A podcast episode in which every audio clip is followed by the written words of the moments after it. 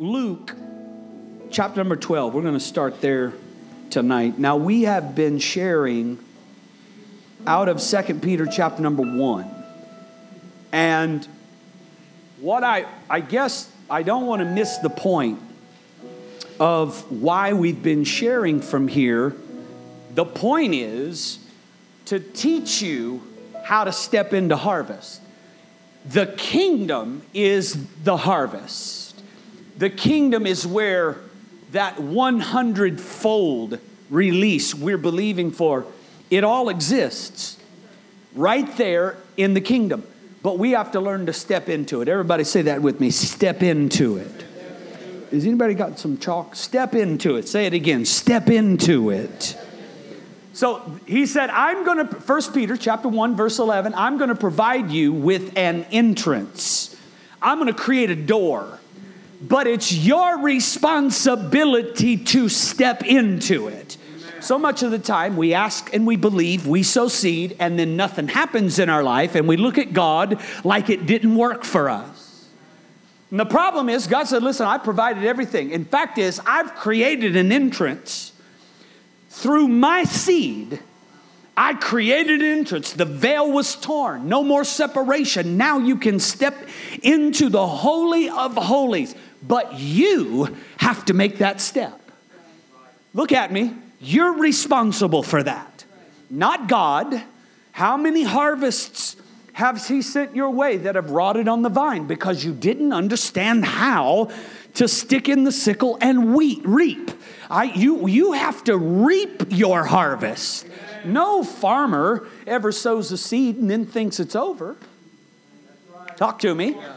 Amen. He's as excited or more about harvest time as he is about the, the possibility he creates by sowing the seed. Man, when the, I used to live in, uh, in Ohio, and uh, I used to live in a house, and right next to it was a cornfield. And I'm telling you, when the corn got ripe, man, them big combines would race through there and reap that corn. And uh, you, you, know, you wouldn't even know they you was in the middle of the country, you thought, until that corn came down but I, it, it, was amazing to me. They, they didn't let it stand too long. They didn't let it stand past that ripening season. The minute it was ready, they stuck in the sickle. And because harvest is where it's at.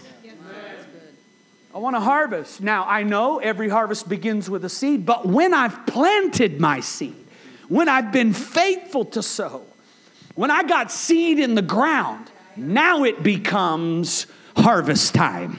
And I have to learn. I got to learn how to step into the harvest through the entrance. He said, I'm going to open for you an entrance into the kingdom of God. Everything you need is in there, everything you're desiring is in there. Everything, all the fulfillment that you are, could possibly hope for is in the kingdom, but you have to learn to step into it. Jesus preached about it, John the Baptist preached about it, the gospel of the kingdom. Now, I love this scripture in, in uh, Luke chapter 12. Are you there? Luke chapter 12, verse number 32. Let me just start here. I love this scripture. This is Jesus, and he says, Fear not, little flock. Now, let me just start here. Fear will keep you from reaping your harvest. Why? Because fear is faith's opposite. Fear is faith's greatest opponent. You cannot step into your 100 fold harvest when you live with a spirit of fear. Now, we talked about this last week. He calls us little flock. So he is our shepherd, right? He's talking t- truly in the spirit of a father. How, how can, why, Pastor, you say, why can I live without fear? Let's, let's talk about it in process. First of all, because he is your father. Amen. Oh, hallelujah. Yes. Why would you live in fear when He is your Father? You have a Father. Well, I may not have a, a relationship with my earthly father, my earthly father may have never done me anything but harm, but you have now a heavenly Father. And I'm, I'm going to get to this in just a minute. Until you grasp this understanding, until you sit down in that revelation, until that revelation dispels the fear in your life, you'll never step into the kingdom. It starts here. Fear not, little flock. So he's saying, Fear not because I got you. I'm your shepherd. I'm your father. Fear not. Now, why do we not have to fear? First of all, because a real father has a plan. Real fathers have a plan. This is a characteristic of fathers. The Bible says you got a lot of teachers, but the problem is you got few fathers. Fathers have a plan. Your heavenly, uh, can I just teach right here for a minute and tell you your God has a plan for your life?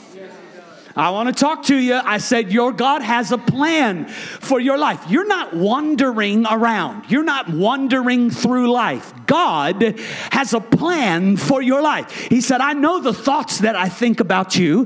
They're thoughts of peace, shalom, nothing broken, nothing missing, and not of evil. And I'm, I've got a plan to bring you to an expected end. I got a plan for you. Now, it's important that you and I learn to walk out his plan. Now understand his plan and your plan may be different. And you have you have the right because he gave you the power, the incredible power of choice. You have the right to choose to do it your way. You have the right to choose to excuse things and make excuse because of what you want. You'll make concessions of on his plan to get what you want. You have a plan, and if you're not careful, Bible says many are the plans of man. Man makes a lot of plans. We, we, we have our own vision. And until that vision lines up with what God sees for us, right? Our plan leads to destruction. Are you with me? How many of you know you tried it your way and it didn't work out great? Talk to me. I listen. I, I try to do it my way, and I'm, I made a huge mess of it. God has a plan, right? And He's not making that up as you go. He's not going to decide tomorrow what happens to you. That's right. Oh, oh, oh, oh, he already, listen, from the foundations of the earth, his plans were laid. Amen. He knows the plan that he has for you. Now, it's important that we submit. Everybody say submit. submit. Submission is hard for humans. We want to wear the crown when we were made to serve. And so we choose our way over God's way. And when we get outside of His plan, it's amazing to me because inside God's plan, we are blessed and favored.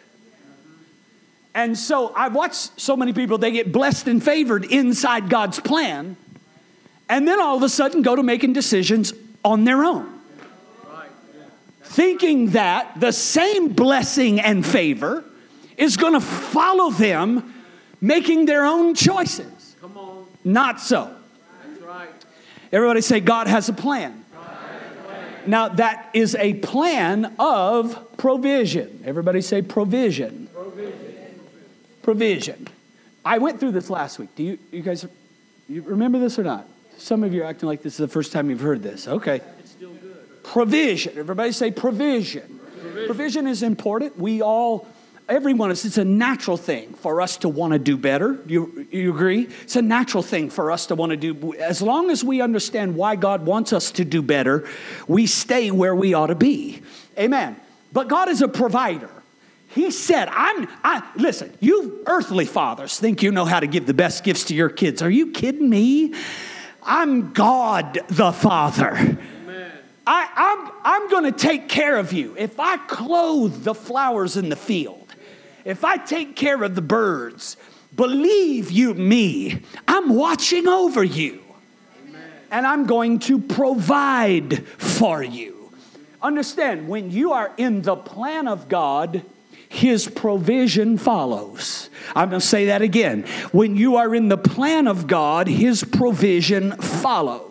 Amen. Amen. You and I, the blessed people of God, don't have to chase money. Come on. Money chases us. Well, some of you, but you got to get through the door because when you step into the kingdom, you don't have to chase money, money chases you.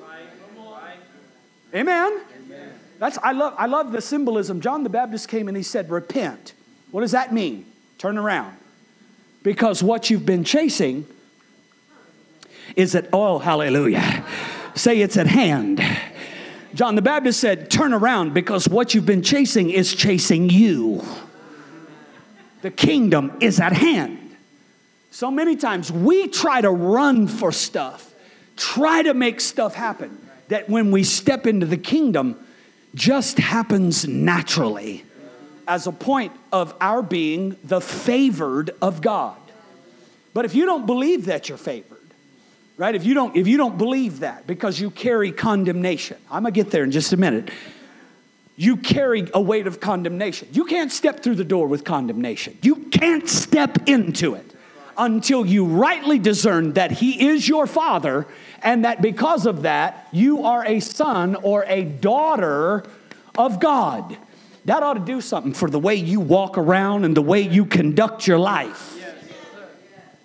Right? He's, he's a father. Fear not, little flock. Boy, this right here make a good sermon. Because you got a father who has a plan, and it's a plan of provision. And then lastly, it is a plan of protection. Hallelujah. The only thing that gets to you gets to you under his watchful eye. And it wouldn't get to you unless he knew that you were prepared to carry whatever it was. Because if, it, if that's not so, then he's, his word is a lie. Because his promise was, I'll never put more on you than you can bear. So, if it's there, it must mean I was prepared for it. I fought the lion, which prepared me for the bear, which prepared me for Goliath, which prepared me to sit on the throne and rule. But there is a process. But understand that He is my protector. I, I mean, we don't, you don't have to fight.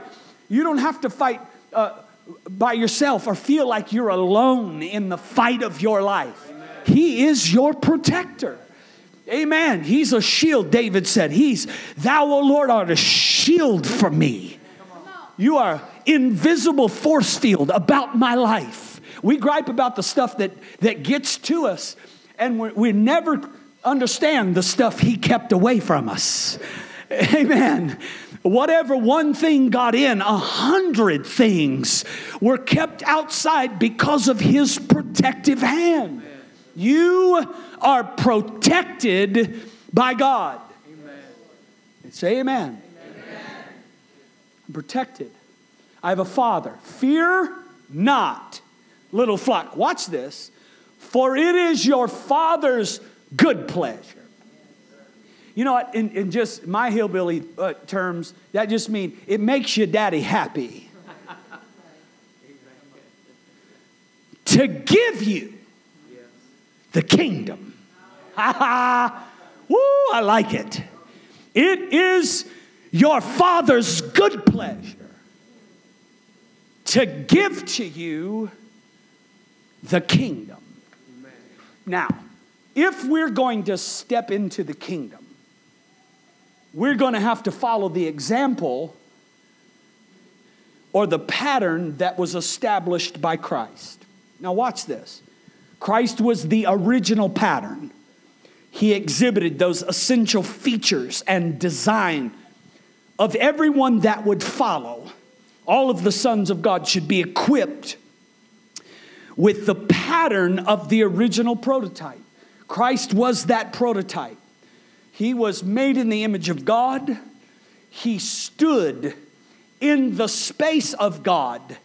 He moved like God because indeed he was God, Christ. But he wasn't the only son. Greg, you're a son. Oh, hallelujah. And you've got to begin to be molded into the same image of that prototype. Because if you do, then what he did, you'll do, and greater things. What the way he spoke and the way he moved. Isn't that the plan? Okay, I'm gonna get you there. So it's vital for you and I to understand who God designed for us to be. Who did God design me to be? What has He designed me to do? And what is the purpose for which I was designed? When you were born again, the divine DNA was passed on to each one of you. The divine DNA of God passed on. So we have to allow that divine DNA to permeate our whole lives. Now, we get in the way of that. What? The old flesh gets to sticking through. The old appetites for the world gets to prevailing. Our old mindsets begin and patterns of life begin to take over if we're not careful. We have to allow that divine DNA to permeate the whole of our life. Amen. The purpose of Christ beyond redemption was to show us how we can live, how we can live.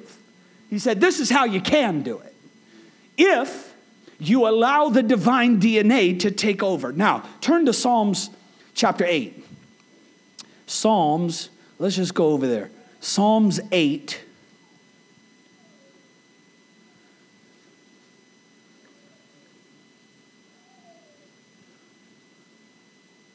Look at verse um, number, look at, we'll do three and four. David says, When I consider the heavens and the work of your fingers, the moon and the stars which you have ordained, what is man? Now, David was trying to identify the who question Who am I? We talk about this a lot. I just feel it's so vital. I think people sit in church for, for lifetimes, but they never come into the full understanding of who it was God created them to be. And when, they, when you don't know who God created you to be, it's impossible for you to know what God created you to do. Because who has to come before what? David says, Who, who is man that you are mindful? of Him. Who am I? This is a question that before we can step into the kingdom, can you imagine the high, high priest? I'm talking about the high, high of the high, the high one, the one, the, oh, there's only one, the high priest. There was a lot of priests. There was a high priest. He must have, you know, he must have had some swag and some confidence. You know what I'm talking about? This was the, the guy. Like, you know, y'all may be able to serve out here. Some of y'all can serve in here, but only me gets to go beyond the veil. Got a lot of swag, right? Confidence. When you find out who you are, that confidence follows. You're not, you're not playing second fiddle. You're not trying to live somebody else's life. You don't have to walk out somebody else's plan. God drew one for you. And he has invested so much in who he desires you to become. Who am I? Who am I? This is something we have to deal with. And most often we, we turn this question to why or to where or to when because we try to define who in those ways. And if we're not careful, those cloud the real revelation that unlocks who we really are, who we are, and who we're becoming. Are two points that are necessary to establish that mapping process that determines our progress. And progress is important. I don't know about you, but I don't want to come to church over and over again, be the same pastor I was last month, last year, four years ago. We have to be making progress. Any of you feel like that you're that God is doing some stuff in you and you are moving forward in Him? Don't you think that's vital? I, I don't know what people do. They, you know, they just come to church, but that's that's the that's the thing. You know, that's the apex of their their Christian experience is going to church. Man, that's boring. I don't care how good a church it is. Now, I gotta. I want to feel like I'm making progress. And you know what? I believe that it is the will and plan of God for you to go forward, for you to make progress, for you to move from glory to glory by His Word that is revealing, shining the light on our lives, that gives us an opportunity to repent and turn. Hallelujah. That's the only way you move forward. Who am I?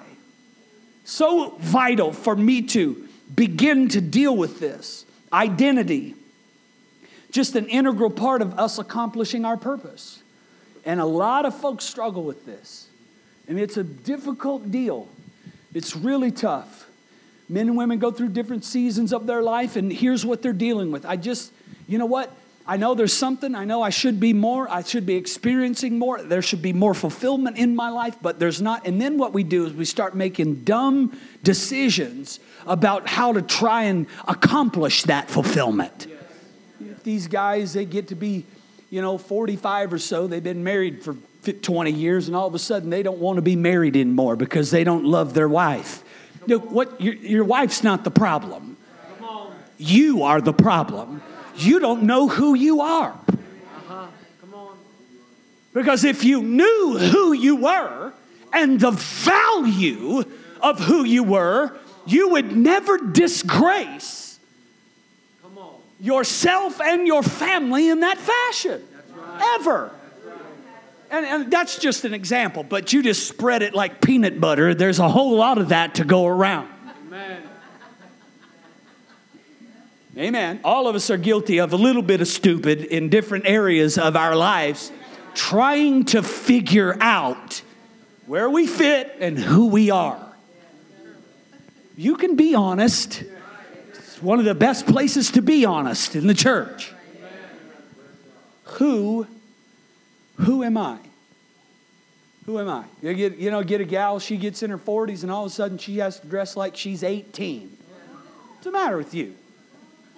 Well, the problem is I don't know who I am, and because I don't, I'm trying to find value and affirmation in places that I don't have any business trying to find it. Come on. Come on. Well, that's good, isn't it? Yes, it is. Amen. Well, don't kill the messenger.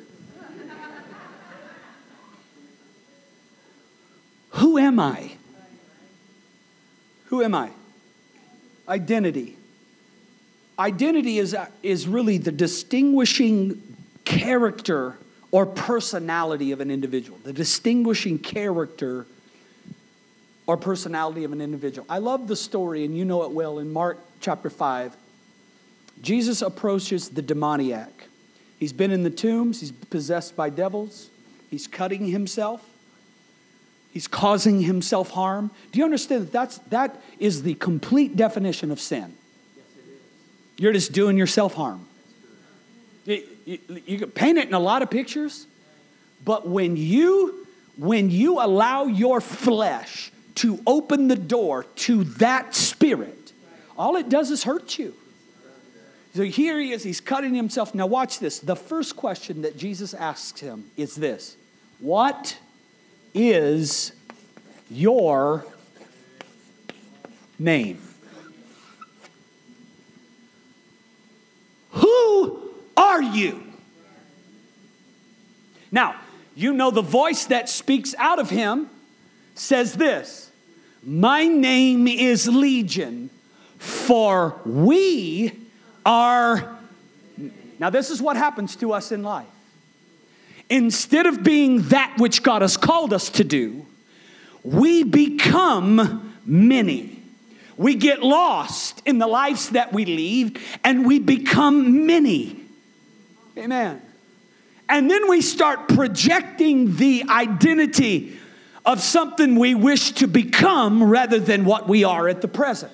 And of course, social media gives us the perfect platform to do that. I want to say all the time, that's not you. I get irritated every time. I just, I just, anymore, I don't even look. I go on and post my stuff and I'm off. That's not you. Come on. Amen. And it's, and it's, we manipulate our identities to suit the differing expectations that we have at home, at work, at school. And what we become is many. One person here, one person there, to fit in the different places we feel pressure to fit in. You can't step into the kingdom when you are many. That's right. Come on. And so, this question that Christ asked is frightening in a world that's given over to so many voices and so many images and so many sounds and so many identities. And we get lost in it. We get lost in it all and we become many. And those four simple words What is your name? Everything about this man's life was called into question. Who are you? Can you imagine what that must have felt like? To be standing there in the midst of your sin and have Jesus look at you and say, Listen, he could ask a million questions. Or he didn't have to ask any at all. But he said these words What is your name? Who are, who are you? Do you ever, you ever know people that you'd like to just shake them and say,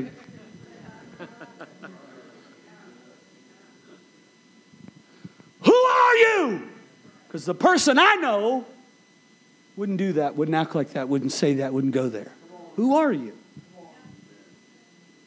What is your name? Boy, so profound. Simple Jesus. Who are you?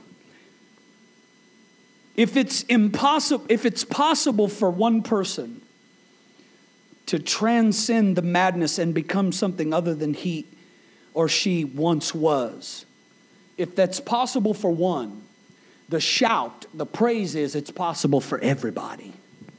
Think of it. If one could transcend who he was or where he came from or the difficulties he came out of, boy, it makes it good news for the rest of us. Because if one can, everybody can. And that means that the future is not just a pipe dream, it means the future is upon us, it's now. We don't know this man's real name. We never find it out what his real name was, but we do know it wasn't Legion. And what Jesus wanted to confirm with this man was that who he was identifying as was not who he was. This, this is not you. This is not who you are. And I just think on this how important this simple thing has to be in our spiritual lives. Pastor, I want to step into the fullness. You got to know who you are first. Amen. Come on. I want to step into the kingdom. You got to figure this out. Who am I? Who am I? Amen. In the middle of that self destructive behavior, the power of God broke through and reestablished his real identity. Beautiful. When we when the many voices of our lives cloud our hearts to the fact that we are His beloved sons and His daughters, we find ourselves in a place of death and self destruction. Amen. He is my Father. You know what? When I was a kid, there was a lot of things I didn't do, places I didn't go, and people I didn't hang out with. Not because I didn't want to, but because I had a dad. Anybody know what I'm talking about? And of all the things, I never wanted to see my dad look at me disappointed. You know what? It kept me out of a lot of situations. Not every one of them. My flesh overrode that for a couple of years. But I can tell you early on in my life, I was, I, it, I was, I was a little bit afraid of him, to be honest with you. He would put his hands on you in a heartbeat. And, and, but I, I never wanted to disappoint him. You got a daddy. And he can see all of it. And you know what's beautiful is he loves us in spite of it all not because of it. I, I, I have finally come to the place in my life God doesn't love me because of anything I do, He loves me in spite of it all. in spite of myself, He loves me. Daddy God, plan, protection, provision. It is your Father's good pleasure give you the kingdom, but you first have to figure this out. Who am I? Amen? Write this down. Who is never defined by what? What you do or what you have done does not define who you are. When your life becomes defined by what? What you've done or what you do, you're losing sight of who you were created to be. Amen. The fact that Jesus could do extraordinary things, that he could work miracles, is not what made him special. It's not what made him special. What set Jesus apart was the deep understanding and the trust that he had that he was loved by his Father. Woo! Now, listen, there are good earthly daddies and there are not good earthly daddies. And I don't know which one you've, you've had what your experience is. And sometimes our experience with our earthly daddy can carry into the way we experience our heavenly daddy. And I'm going to tell you this you got to be very careful. I've taught extensively on how to properly vision God, how I see the Father. But you better make sure you vision Him correctly. Jesus was special not because he could walk on water, he was special because he understood how beloved he was by his Father. Isn't that beautiful? He was so certain of who he was and where he was going that he became a threat to the enterprise of Satan. He didn't need the affirmation of other people. He didn't, he didn't need their affirmation to know his true identity. I, I listen, I appreciate the fact all of us like to be liked, right? We want to be affirmed by one another, right? I, I want you to like me. I, I, think that's a, I think that's a natural part of our humanity. I want to be affirmed and rewarded, right? I, want, I, want, to, I want to feel a sense of accomplishment. Uh, based on the way you respond. But if we're not careful, we become captured by those needs instead of finding all of those things in our relationship with our daddy. If nobody else tells me I'm beautiful, he tells me. If nobody else tells me, hallelujah, that they love me, he loves me. This was the way Jesus walked around. This was the reason he stood in such complete authority. Why? Because he knew daddy loved him. He knew it beyond all shadow of a doubt. Gary, he knew he was loved by his father. And for a young man who has had this, you've, you've dealt with this problem a feeling of feeling the sense of loved. You had a good family, I'm not saying that, but my value. Where's my value? And so, what do we do when we do not feel valued? We try to we try to fill those voids in our life with things that are unhealthy. We run back to the weaknesses of our flesh to cover and hide. Oh, I'm about to get there. And I got some time. Everybody say, Praise the Lord.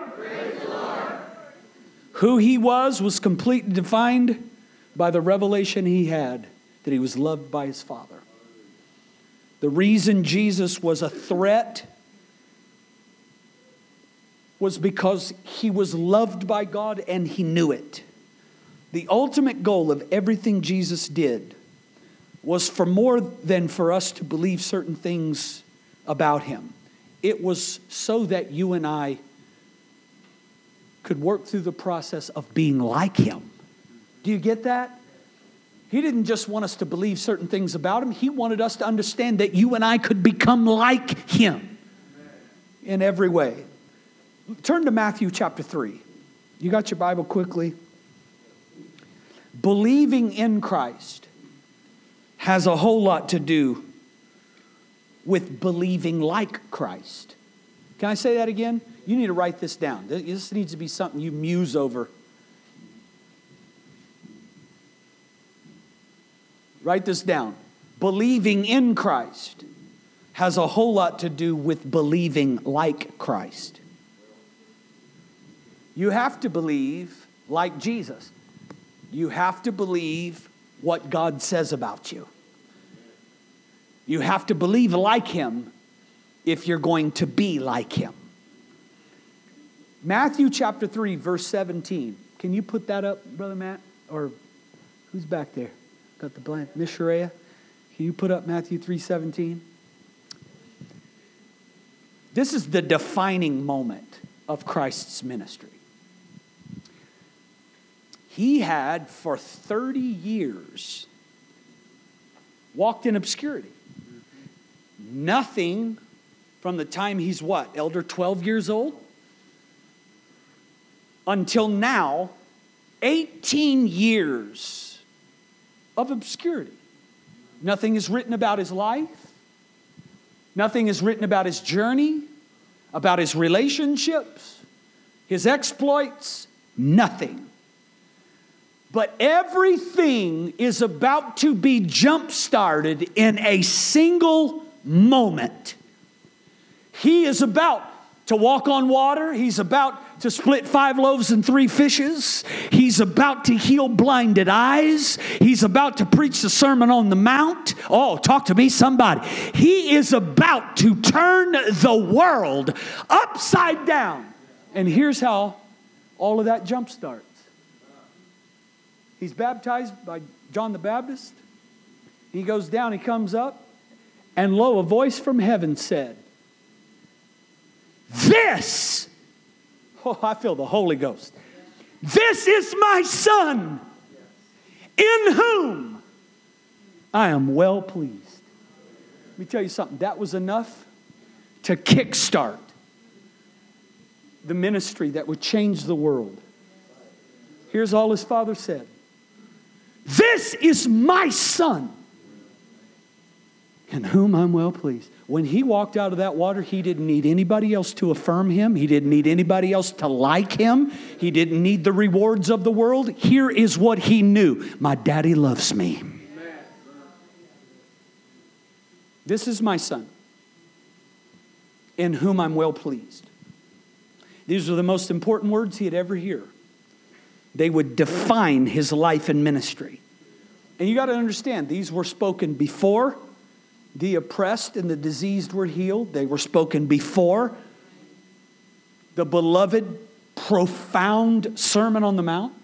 They were spoken before he had walked on water. All of these things were about to commence, and they commenced with these words This is my son. These are the words that would keep him when his body was shutting down after 40 days in the wilderness.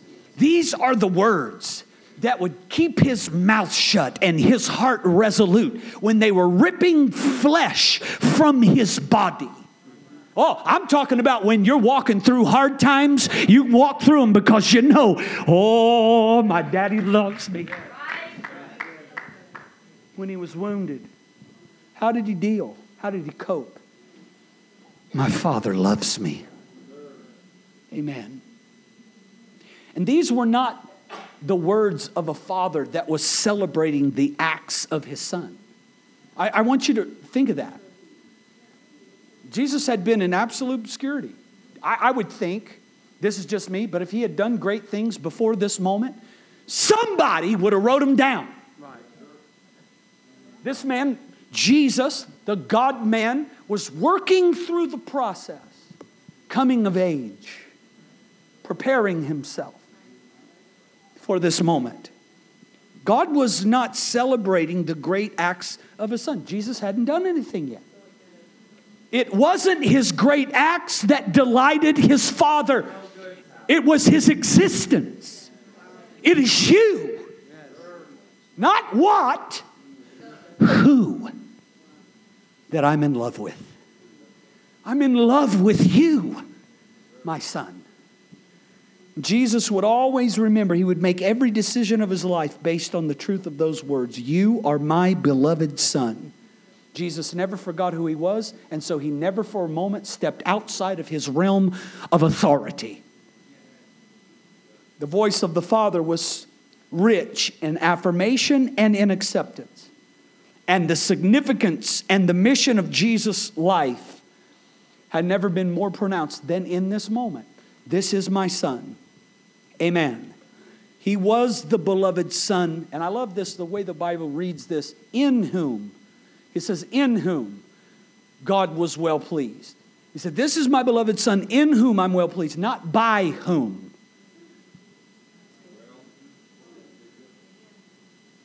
If we're not careful, we become servants that think that we please God by what we do. I'm not pleased by what you do. What you do is going to be an outcropping of who you are in me. You come to the realization of your true identity in Christ, you will begin to move in the ways of Christ. Hallelujah. Jesus walking on water was just a result of this revelation that he was loved by his Father. He didn't have to do it for God to love him, he did it because he knew God loved him. That's powerful. Amen. Now, watch this. Let me quit. I'll, I'll stop with this. Fully stepping into the kingdom, it's important to watch that timeline of, of the ministry of Christ. If it's been a long time since you read through, fully read through the Gospels, the four Gospels Matthew, Mark, Luke, and John, take some time and slowly, it's not a race. I love some of the way you guys read the Bible. I, I read 28 chapters today. What about?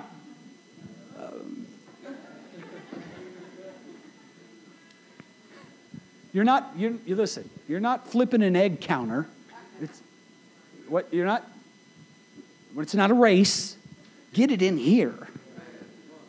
But read through that so that you understand. Because watch this. The moment this voice spoke, you know where Jesus' next step was? Into the wilderness. 40 days and 40 nights.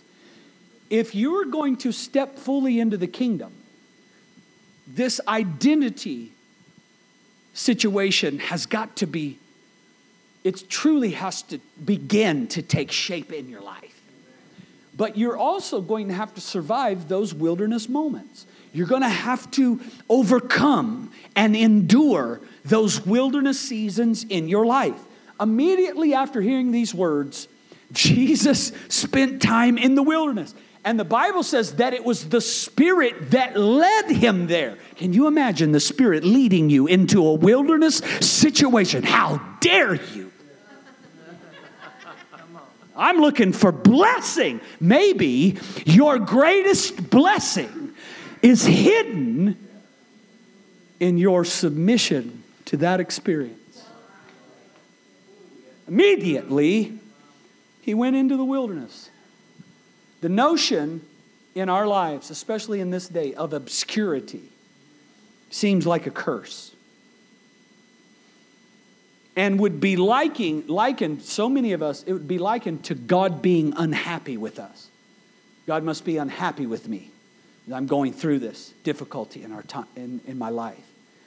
But God draws us into obscurity not because He's unhappy with us, but because He wants to go deeper in His relationship with you and I.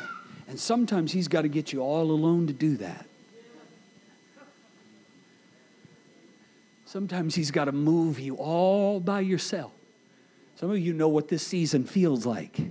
It's been tough, and I hadn't understand it all. I haven't understood all of it, but I know this. I have learned some things about Him that I never would have learned